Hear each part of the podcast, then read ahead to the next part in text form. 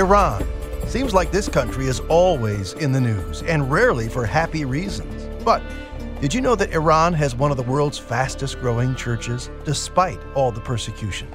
Well, stick around and you'll discover Not Forgotten a ministry to women in Iran. Plus, you'll encounter stories of how teenagers are paying the price for their faith in Muslim countries. Stories I guarantee you'll be sharing tonight over the dinner table. This is The Land and the Book with Bible scholar and Israel expert Dr. Charlie Dyer. I'm John Gauger, and Charlie, we've got an announcement to make. We had a, a fun moment last week. Oh, John, we did. The book blast was amazing, and the response was even more amazing. Uh, tell us some of the responses we got. Well, we haven't got time for all 48 because there were 48 folks who responded. But our winner, Charlie, is Mary Hayes, who listens to The Land and the Book on Kinship Christian Radio. There are so many reasons I listen to and would recommend The Land and the Book to others, and I don't know where to start. She says, I love the insight into the history of Israel. I love the current events of the Middle East that we're about to get into, by the way. Those stories aren't covered by the news media. I so enjoy the statements of those who have traveled to Israel. I like the insights you call Amazing Israel. The devotional is great and encourages me to dig deeper, and I like how you give easy to understand explanations of complex issues. I love that you speak about how to reach out with the gospel message. And in the time that my station has carried your program, I can see growth in my spiritual life and an increased desire to learn more. I've always had a heart for Israel, but your program has increased my prayers for Israel.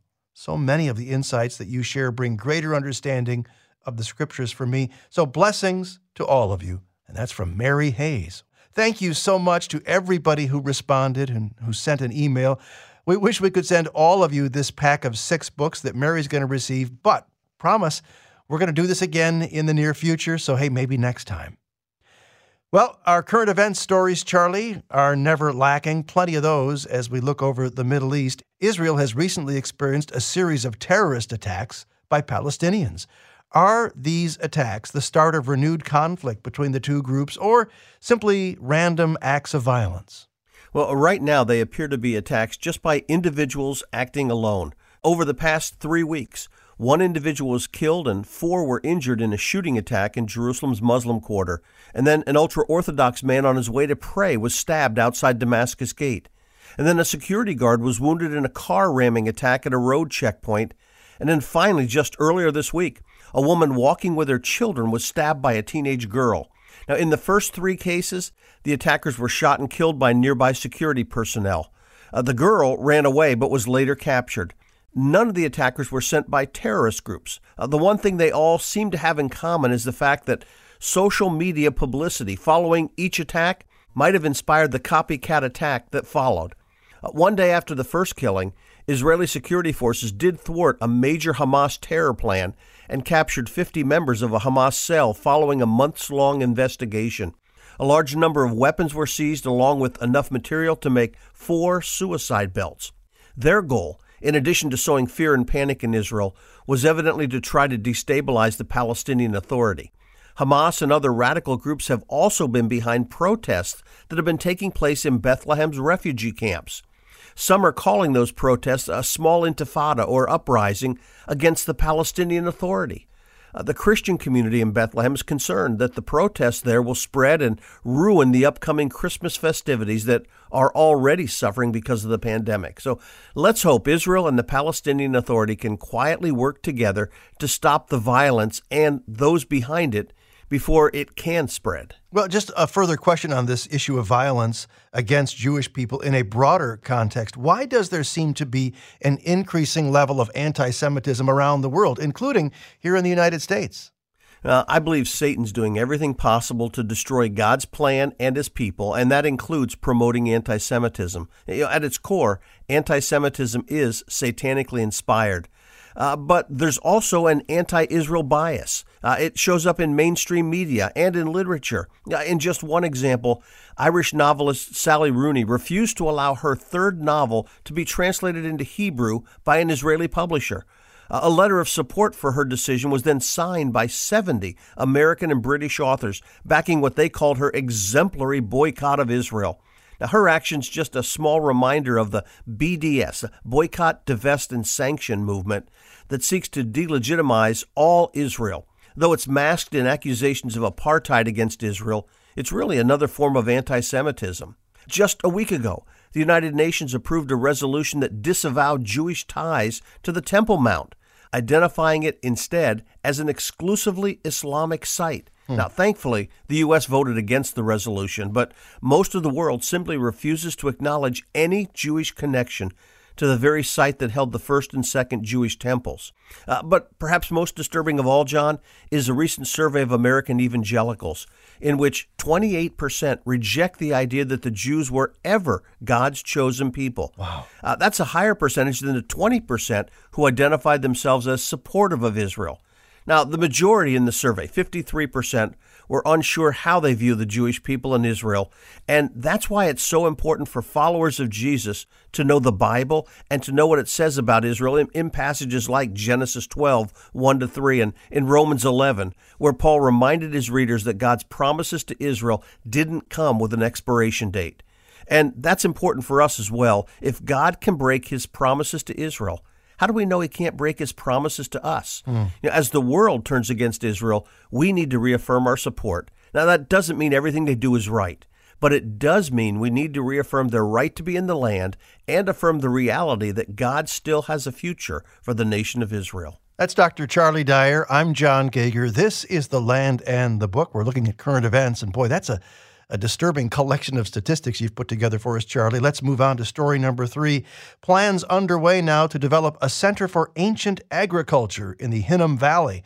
That's just south of the original city of David. But like anything connected with Jerusalem, the plan is hotly contested. No surprise. So, Charlie, what exactly is the problem with this plan to create a belt of tourist sites around Jerusalem?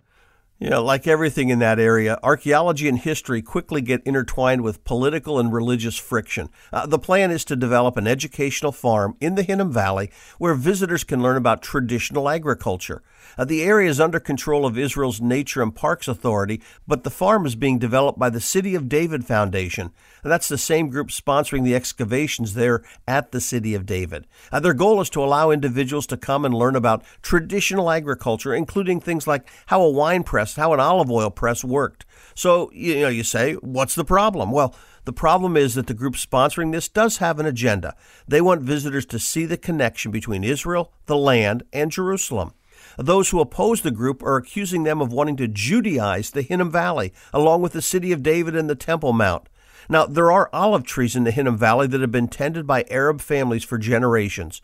And the fear is that as the center expands, it might someday appropriate those trees. But there's no decision to do that, certainly not right now. And personally, I see the attempt to help individuals understand their historical roots as a good thing but I do hope the Palestinians who've been tending those trees will be allowed to continue doing so. It, it, would be a shame to destroy a wonderful example of historic agriculture in the name of creating a site dedicated to preserving those values. Well, researchers at the Technion in Israel have announced the development of a smart polymer that can heal surgical incisions without sutures while delivering medication and monitoring the healing process. Tell us about this latest innovation from Amazing Israel, Charlie. Yeah, John, sutures have been around for thousands of years to close wounds, and they work, though they often leave a more visible scar. Now, other techniques have been introduced. You know, we know about bandages, band aids, staples, and even glue, but they all have their own limitations. But now, this scientist in the chemical engineering lab at the Technion has developed a smart, sutureless dressing that binds the edges of an incision together, wards off infection, and even digitally reports on how it's healing.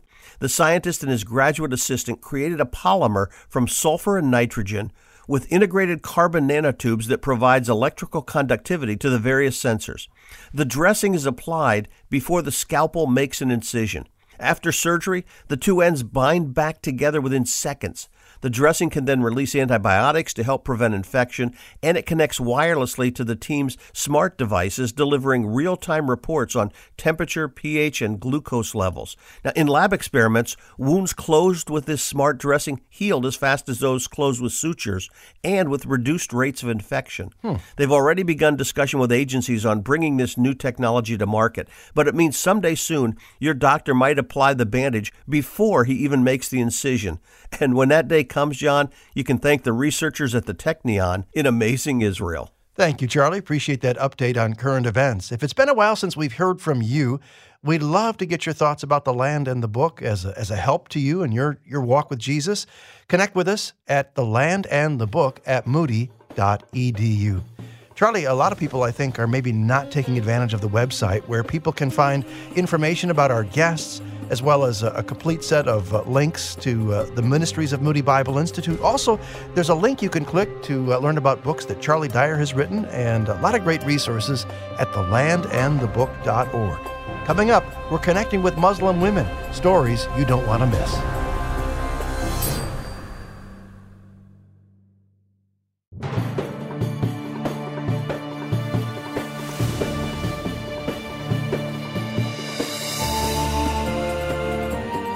It's time for Name That Country. Are you ready? It's Carpets, are world famous, and it has the world's second largest gas reserves after Russia, ranking third in the world in natural gas production. It also has the world's fourth biggest oil reserves. And did you know it's the only country on earth where you can find the Asiatic cheetah? I'm talking about Iran. Did you know it has one of the world's fastest growing churches despite the persecution that you might have heard about?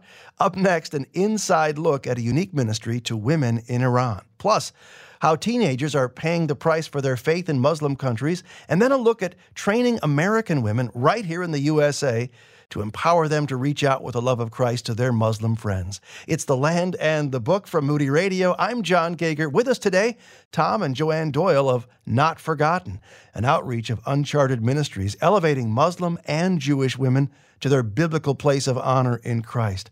Along with her husband Tom, Joanne reaches out to the people of the Middle East and other regions of the world, and she also engages in training American workmen through creative strategies. And she is the face of Flourish, a unique television ministry to women in Iran. Hey, welcome back to the land and the book, Joanne and Tom.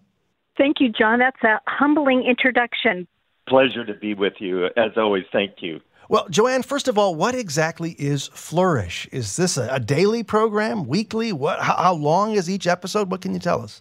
Flourish is just a gift from the Lord, to be honest with you. As the world shut down with the pandemic at the beginning of COVID, ministry, a partner ministry, Iran Alive Ministries, came and asked us if we would create a program for Iranian women. And I thought they meant, you know, just like be on a show or something because they broadcast via satellite, you know, 24 7 into Iran. So I thought they were just asking me to come in and talk to women. And they said, no, since COVID, we have had so many more women come to faith in Christ, and we don't have a program that's geared especially for them. They translate lots of programs into Farsi, but nothing is actually created for the Farsi woman. Hmm. So they asked me to start creating a year's worth of programs that they were going to broadcast every single week. Hmm. And I felt completely overwhelmed, yeah. but totally honored and so called by the Lord so we created, my team and myself, this program that we named Flourish. And it does beam into Iran every week, a new episode every week. A whole season is 13 episodes. So we came up with content and a set and all the things so that we could honor Jesus to introduce that Muslim woman to faith in Christ. Well, that sounds exciting, but I ask myself, why would Iran allow such a program in? I'm, I'm assuming you are exclusively online, or is this actually broadcast? Is it satellite? Uh, how does the program reach Muslim women inside the country? Well, in Iran, you know, um, satellite dishes are illegal. So that means almost everybody has one. Hmm. and so this ministry broadcasts from here in the States into Iran, and Iran tries to block these television satellite programs, but they can't.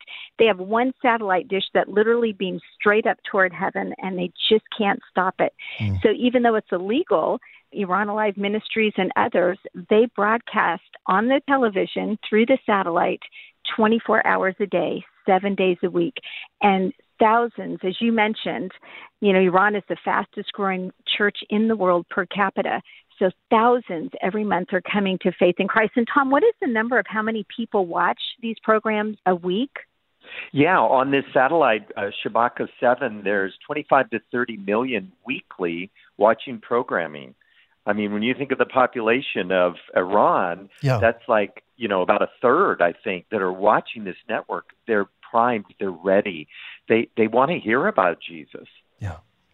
So, Joanne, how do you choose topics? I mean, it's one thing to say, you know, we're going to have a, you know, a TV program, we're going to reach Iranian women, but you're an American. You're not Iranian. You weren't raised Muslim. How do you choose topics and how do you know you're connecting? That is such a good question. And that was something I had to literally get on my face before the Lord and ask Him. You know, we've been working in the Middle East for over 25 years, so we've worked a lot with Muslim women, but I'm not from a Muslim background. Yeah. But the Holy Spirit speaks every language, doesn't He? And so I literally spent hours on my face asking God, where do we go? What are the needs? One thing I did learn about the people, the women that watch this show, is there's three groups that watch. There's the woman that's still a Muslim and she doesn't know Jesus, but she's asking questions. Then there's another one, and that's the woman who has is a brand new believer in Christ, but she's got no biblical foundation at all. Uh-huh. She's got no understanding of Scripture, so she needs to be discipled. Then there's the women that they've come to faith in Christ, they've been discipled, and they're the leaders, and they need further training to lead others into a deeper walk with Jesus. So, in addition to hearing what topics we talk about, then also how do I meet the needs, or how do we meet the needs of all three of those people groups? Plus, the men may be listening in and the children. Hmm. But again, the Holy Spirit speaks all languages, and one by one, the Lord would just lead me to these topics, and many of them truly straight from my devotions. I would journal, you know, God would speak to me, that would become an episode. For instance, one topic that we did was suicide and um, drug addiction is huge. So we did a whole episode on how to overcome addiction, how to overcome anxiety, and things like that. We had a counselor that's on our team come in and share, and Hmm. so we make it super interactive, try to keep it fast moving and fun to keep the attention of the audience. And we're hearing great response that people not only are coming to faith in Christ, but they're being encouraged in their walk with God. Creative connections with Muslims. That's our focus today on The Land and the Book as we visit with Joanne Doyle and her husband Tom of Not Forgotten, an outreach of Uncharted Ministries. You know, Tom, what kind of impact stories are you encountering as you uh, connect with people who are watching the program? Any stories that have flowed into your ministry? Well, you know what? We know this that um, the average monthly decisions for Christ went from a couple of hundred on Iran Alive's Network to like 3,000. There's Wow. just more people at home. They're watching, they're interested. One woman called into the ministry, and here she is in Iran. I mean, if, for you to have a Bible, that could be a death sentence. She was begging for pages of the scriptures, Hmm. hearing about Jesus, seeing the scripture on the television, just begging. I think about that, John, how many Bibles we have. And here's a woman just saying, please, we need the Word of God. We don't have it. So maybe they're not able to get the Bible to them physically. Uh, in some ways, they are. And we were privileged to smuggle some in before, but that doesn't cover the needs. There's, there's literally millions of people that are open to Christ in Iran right now. So a television program helps them, but boy, they are thirsty for God's Word. You know, I have to ask, and uh, I don't know who's better equipped to answer this one, Tom or Joanne. What kind of opposition have you encountered, if any, to this television ministry reaching into Iran? You know, one thing I would love to share with that is, you know, as Tom mentioned, the Word of God is they're they're hungry and they're thirsty for it, and it's hard to get it into their hands. And we are working to try to get Bibles into Iran, whether it's on a stick or you know the actual hard copy. But even getting them into the country, distributing them is super super hard. Yeah. Um, but you know what's happening, and one of the oppositions to answer your question is first of all, the gospel will not be bound, as it says in Timothy. God's word will not be chained, it will get in there. But the enemy is also trying to steal, kill, and destroy. And one of the things that's happening is false religions are entering into Iran. Jehovah's Witnesses and Hmm. Mormons are also on the streets of Iran, giving them what they call, I think they call it the Barnabas Bible. Hmm. So it's not the true word of God. So part of what we're facing is false religions, idolatry. So one of the things we do talk about so often on Flourish is getting back into the Word of God, whether it's something that they can see on the television screen. You know, we will have verses often printed out as we're going through them, printed on the bottom of the screen that they, of course, are translated into Farsi. So any creative way to get them to see the Word of God, to hear the Word of God, and then prayerfully to get a copy into their hands. And people, are, by the way, are dying, losing their lives to try to get scriptures to them in their own country. You're listening to The Land and the Book from Moody Radio. I'm John Gauger. Joanne and Tom Doyle of Not Forgotten an Outreach of Uncharted Ministries are with us today. Well, many listeners will have heard of the expression MBB, which stands for Muslim Background Believer. Typically, these are adults coming to faith. But Joanne and Tom, you and the team at Uncharted Ministries are now reaching out to MBBTs. What does that T stand for, and what's the ministry all about? Yes, MBB Muslim background believer, MBBT, Muslim background believer teen. And what we're seeing happen, John, is so exciting is the next generation is embracing Christ. So moms and dads are coming to Christ from a Muslim background. They're passing their faith on to their children. So there's this whole generation of teenagers that are now wanting to walk with Christ. Mm. And so one of our leaders in the Middle East, she is strategically reaching out to these teenage girls because what happens so often is even though the parents now love Jesus, they've got a lot of mouths to feed. Many of them are refugees and they don't have the money to feed all their children. So sometimes, more often than not, they are marrying their young daughters off and usually to Muslim men mm. just because they can't afford to take care of them. So, our leader there in the Middle East country, she has a heart to reach these teenage girls, and we're trying to, we're right in the process of creating a program to give them some training so that they can get a job so that they are not forced into an early marriage. To give you an example, we just had one of the girls that was coming to our teen program. All of a sudden, she stopped showing up, 15 years old and they discovered that sure enough her father had married her to a muslim man. Wow. so this program is i know isn't that heartbreaking. So this program is to provide these girls with an education and learning english computer skills and then a trade so that they can not only provide for themselves and, and build a future but also help provide for their families. So this is a super exciting program that we're just now embarking on well, not many of us can travel to Muslim countries as you and Tom do, but every indication as we look around our neighborhoods is that Muslim people are moving here to America. So, Tom and Joanne, you guys are actually equipping Americans to connect with their Muslim friends. What does this look like? You know, we're so blessed because in America, uh, we can train people how to reach out to Muslims. Most people feel ill equipped. We did too we do two gatherings. We do a seminar called How to Love Muslims to Christ, and then one specifically for women called a scene gathering. And hmm. Joanne, why don't you tell them what you do? Yes, so our scene gathering is gathering the women of the body of Christ here in America and teaching them how to engage the Muslims around them. John, you probably remember back in the day when we prayed for the 1040 window. Do you remember mm-hmm. that? Sure. Oh, yeah. That 1040 window of the longitude and latitude on our globe, and that's where most of the Muslims reside, is in that scary place. And we used to pray, God, send missionaries into the 1040 window. Well, God has answered that prayer in a unique way. He's brought the 1040 window to us. And the missionaries that He's called, are also us. So our goal is to teach women here in the States how to engage the Muslims that live around us.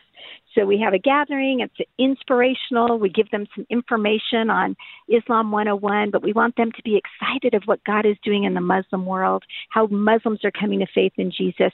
But the key part is then we take these women out on a mini mission trip and we actually mm. go in their own neighborhoods to Muslim areas and we have conversations with Muslim women and we show them how easy it is first of all to develop a friendship and then have the permission of course to share the love of Christ with them. Hey Tom, what kinds of mistakes do we typically make in reaching out to Muslims?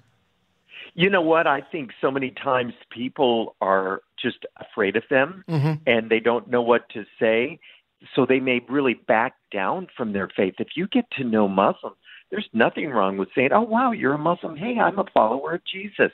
We don't need to avoid that. In fact, they respect you mm-hmm. more if you identify yourself. They don't see an ulterior motive there.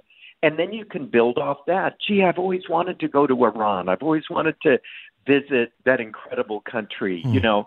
So I think we tend to just shy away from mentioning who we are that looks deceptive to Muslims. Just tell them, hey, we're followers of Jesus. We love people from Iran or wherever they're from. Yeah.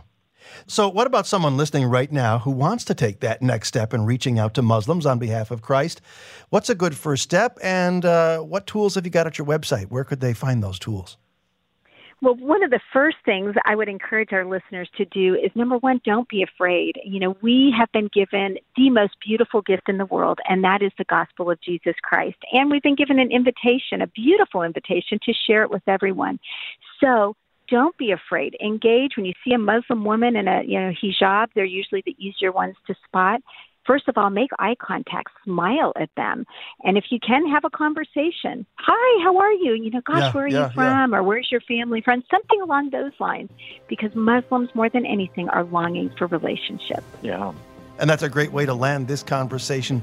Tom and Joanne Doyle of Uncharted Ministries, thank you so much for sharing these great stories and for all that you're doing to equip us to care about our Muslim friends and neighbors. Always good to have you with us. Pleasure to be with you. Thank you, John, for having us. Don't go away. Charlie Dyer's back with questions and answers here on The Land and the Book.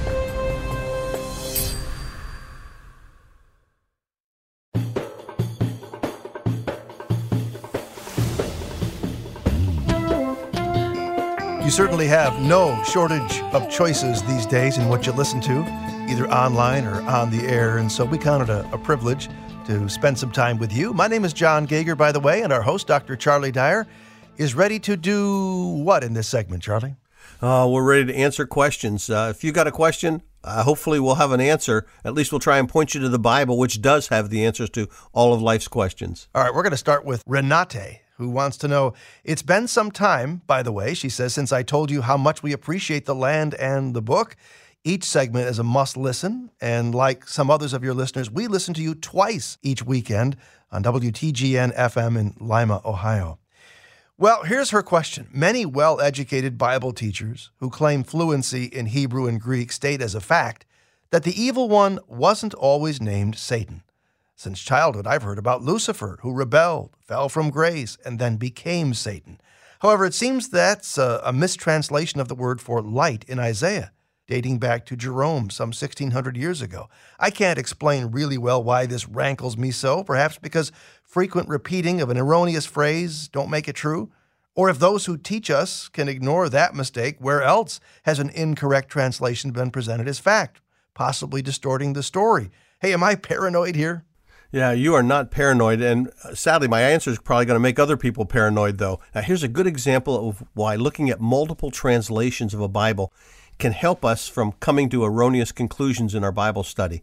Now, I'm with you. I don't believe Isaiah 14:12 refers to Satan. In fact, I don't think Jerome did either. Jerome used the lowercase Lucifer in his translation. Uh, that word in Latin has the meaning of light bringing. Uh, In context, it refers to the translation of the Hebrew word which means shining one. Uh, in Isaiah 14:12, the word is parallel to son of the dawn, and the comparison being made there is to the morning star Venus which shines just before dawn. So, the Vulgate translation was actually on target, but the King James version as well as other writers then took the word as a proper name uh, Lucifer with a capital L and said it must refer to Satan. And that's why uh, Dante's Divine Comedy, Milton's Paradise Lost, and the King James Version all identify Lucifer there in a way that makes people say, that's got to be Satan, that's his name. Now, because of this later misunderstanding of the Vulgate, some scholars and Bible translators and teachers did fall into a trap of circular reasoning, and it goes something like this Question Why do we know Isaiah 14 is describing Satan? Answer Because the passage identifies the individual as Lucifer. Question number two How do we know Lucifer is the name of Satan? Answer Because his name occurs in Isaiah 14, which describes Satan. Well, personally, I see Isaiah 14 referring to a human ruler, not to Satan. He's specifically identified as a man in verses 16 and 17, and God says he'll be cast out of his tomb in judgment in verse 19. So he's someone who might have claimed to be like God, uh, but he's put down as being a human, and it's not a reference to Satan. Now, I can hear someone saying, What, you don't believe in Satan? Well, I do.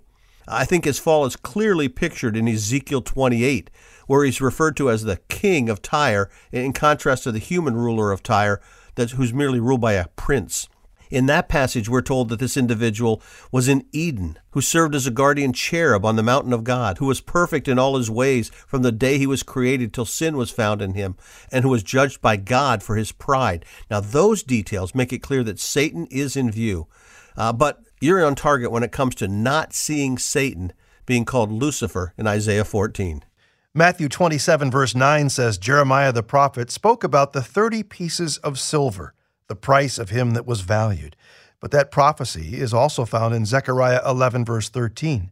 Could Jeremiah have been added by a copyist? Aha, uh-huh, yeah, this is one of those when people are studying the Bible, you go, huh? I actually see Matthew combining two passages of Scripture and then citing the more well known of the two prophets for his main attribution. Now, here's what I mean. Uh, we can clearly see Matthew's allusion to Zechariah 11 when he describes the 30 pieces of silver there thrown to the potter in the house of the Lord. Uh, that's a prophecy that you can find in Zechariah. But I believe Matthew combines that passage with the events found in Jeremiah chapter 19.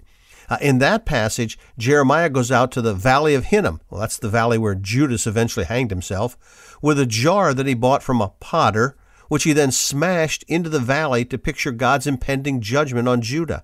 Well, Matthew uses the location, the connection to the potter, and the smashing in the valley in judgment as allusions to Judas's ultimate judgment. So, in essence, he combines the imagery from the two passages to show how they pointed toward Judas's final end. And then, having combined the elements from two different prophets, Matthew simply identifies the more well known of the two sources. And somebody listening might say, well, that seems rather unusual to me, but let me give you another example. Uh, in Mark chapter 1, verse 2, Mark combines quotations from Isaiah 40, verse 3, and Malachi chapter 3, verse 1. But he only mentions by name the prophet Isaiah, who was the more well known of the two prophets. So it's not how we might cite something, but it seems to be very consistent, and uh, that's probably why Matthew quotes from Jeremiah, even though he's referring to Jeremiah and Zechariah. It's always a stretching experience when you and I sit down and look at uh, questions that have come in here on the land and the book, like this one in Matthew 28, verse 9 on Easter Sunday. The women departed quickly from the tomb to bring Jesus' disciples word that he had risen. Jesus met them on the way, and they held him by the feet and worshiped him. But John 20, verses 15 through 17 says, Jesus appeared to Mary outside the tomb and said to her, Touch me not, for I am not yet ascended to my Father. But go to my brethren and say to them, I ascended unto my Father and your Father, and to my God and your God. Now, how do you reconcile these two passages? Yeah, I love these harmonies. Uh, here's what I would say. In fact, I'm going to give the harmony, and then people can look up the uh, passages to match it up. We, we know early Sunday morning, Mary Magdalene, Mary the mother of James, Salome, Joanna, and, quote, the others with them all brought spices to the tomb. It's mentioned in Matthew 28 and Mark 16 and, and Luke and John.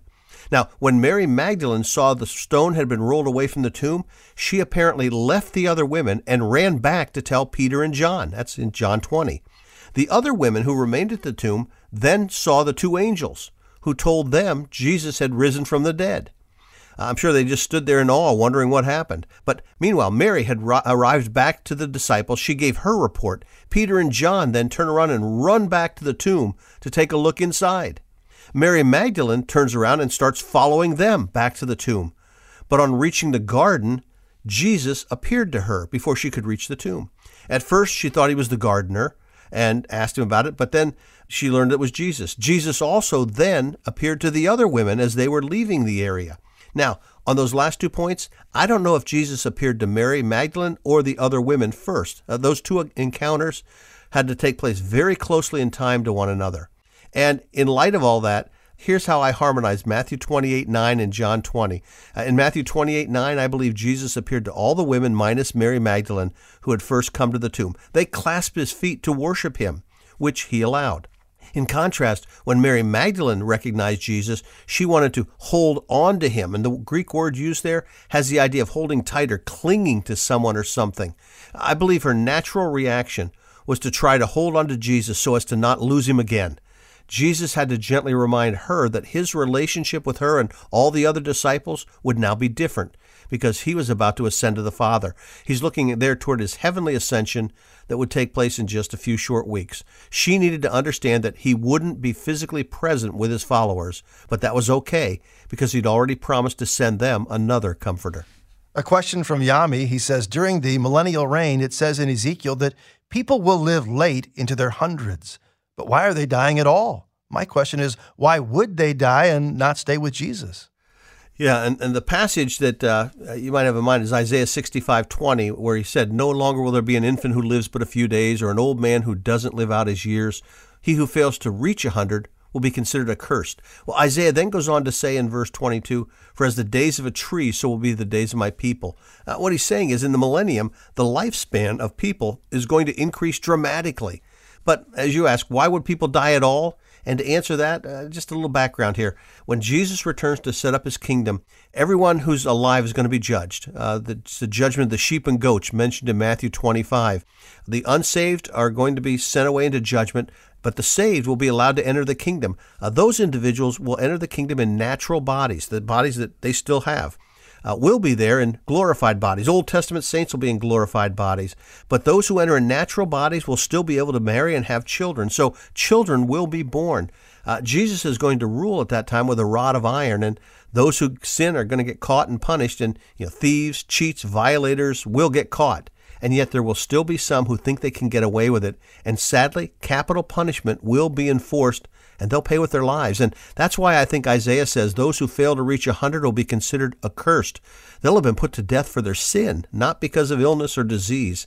That's why one purpose for the millennial kingdom is to show the real problem in life has never been poverty or the environment or Satan. It's ultimately the human heart. And that's a look at questions that have come into us via email and your connection if you've got a question you'd like to share, is the land and the book at moody.edu. Well, Charlie's devotional is next. It's a favorite with many listeners. I think you'll enjoy it. Stick around for more on the land and the book.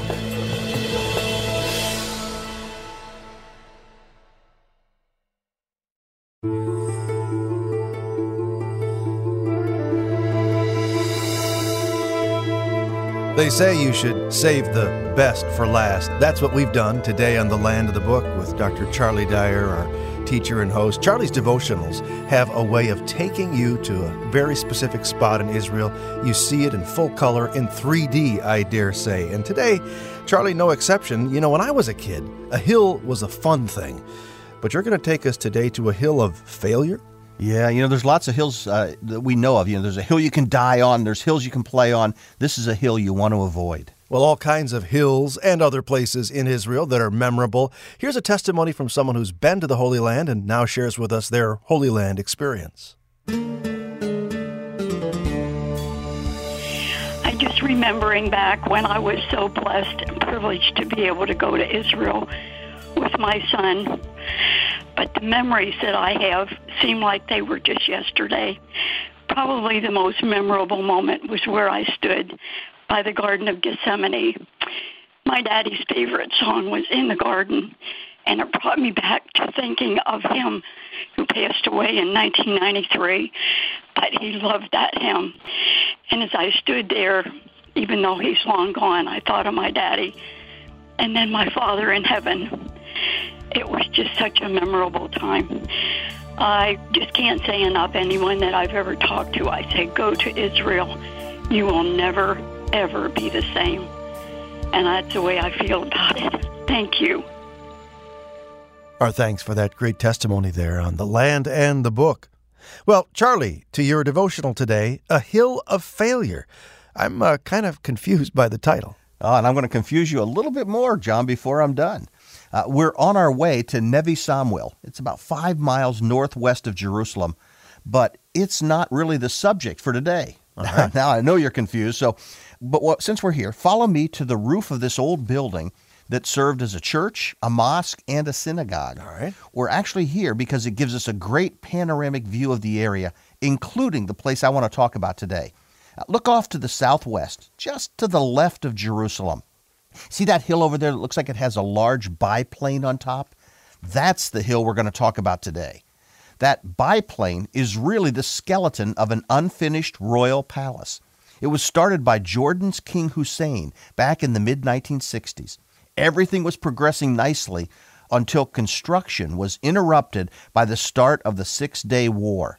That's when Israel captured the entire West Bank, including Hussein's unfinished palace. The building has remained an empty shell for 45 years. The project started well, but it's now just a decaying eyesore, a reminder of dreams overtaken by circumstances.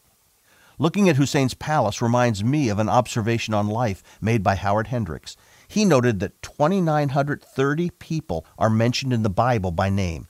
And of those who are named, about a hundred have their lives followed through the Bible. But sadly, of that hundred, only a third finished well. The majority failed to finish life successfully. And as I look over at that hill on which Hussein's palace sits, the history of that hill might help us unravel the mystery of why many people start well, but few finish well. You see, that hill represents a history of failure. The hill today is called in Arabic Tel El Ful, Hill of Beans. But those who know the Bible know that hill as Gibeah, a town belonging to the tribe of Benjamin. And two snapshots from this town's history confirm the appropriateness of its name today. The people of Gibeah never amounted to a hill of beans. Our first photograph comes from the period of the Judges, a time when people ignored God and did what was right in their own eyes. And sadly, Judges 19 to 20 describe the impact such a philosophy had on the people of Gibeah. These two chapters take an unflinching look at a town where unbridled sexual immorality led to a callous disregard for others, to rape, to murder, and ultimately to a civil war that nearly wiped out one of the tribes of Israel. It's a sordid, sad tale of the consequences experienced by a town and a nation that refused to follow God. Gibeah was eventually rebuilt and reoccupied, and for a while it even acquired a place of prominence in Israel. It was the hometown of King Saul, and it became the capital for the entire kingdom. The city was now known as Gibeah of Saul. Sadly, the history of disobedience and failure still hung over this hill. Saul started well, but he quickly stumbled and fell in the race of life. He was too impatient to wait for the prophet Samuel to come and offer the sacrifice at Gilgal. He refused to obey God and destroy all the Amalekites. He was too fearful to fight Goliath and let a young shepherd face him instead. Saul started well, but as Hendricks notes, he was one of the many who didn't finish well. Look back over at Gibeah. That hill is a reminder that running the race of life requires endurance. It's not how well we start from the blocks that matters, but how we persevere, press on, and make it across the finish line that ultimately determines our success or failure. Now, I suspect some listening might feel even more depressed now than when I began. You're struggling through life, limping, hurting, discouraged. The finish line is still a long way off, and frankly, you're ready to give up, to call it quits, to throw in the towel, but don't. In the early days of World War II, Winston Churchill visited Harrow School, his alma mater. While there, he spoke to the young men and talked about world events.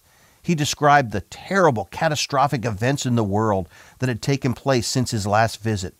And then he focused on the lesson the previous 10 months should have taught everyone. Listen to his words Never give in.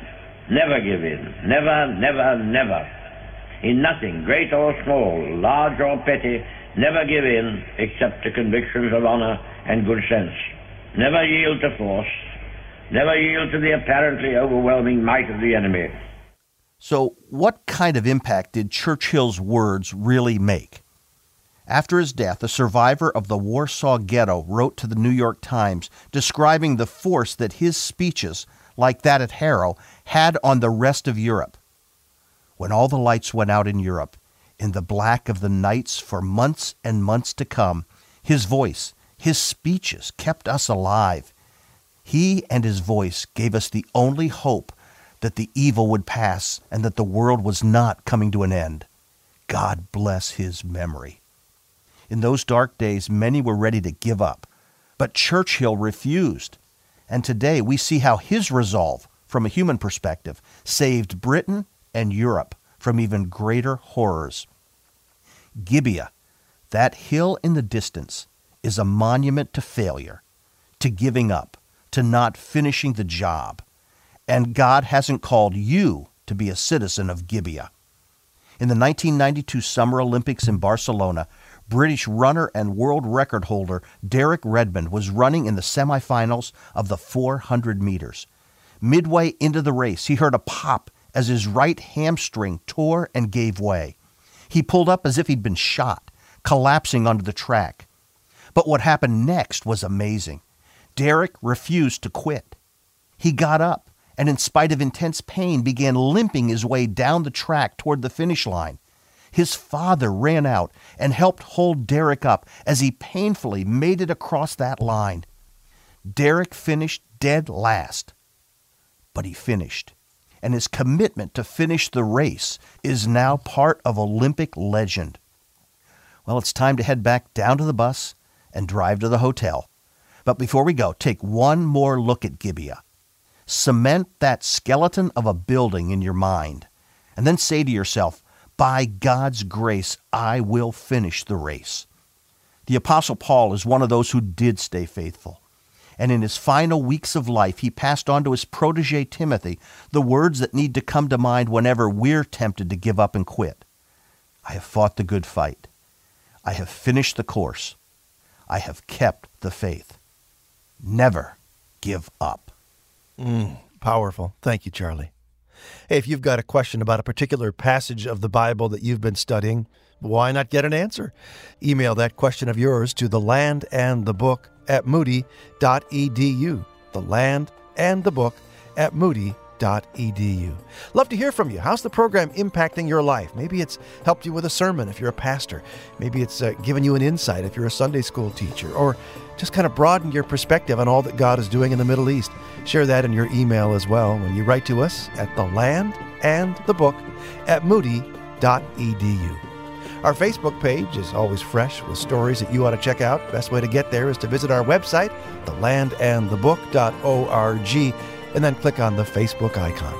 I'm John Gauger. Thanks for listening. The Land of the Book is a production of Moody Radio, a ministry of Moody Bible Institute. Thanks for listening.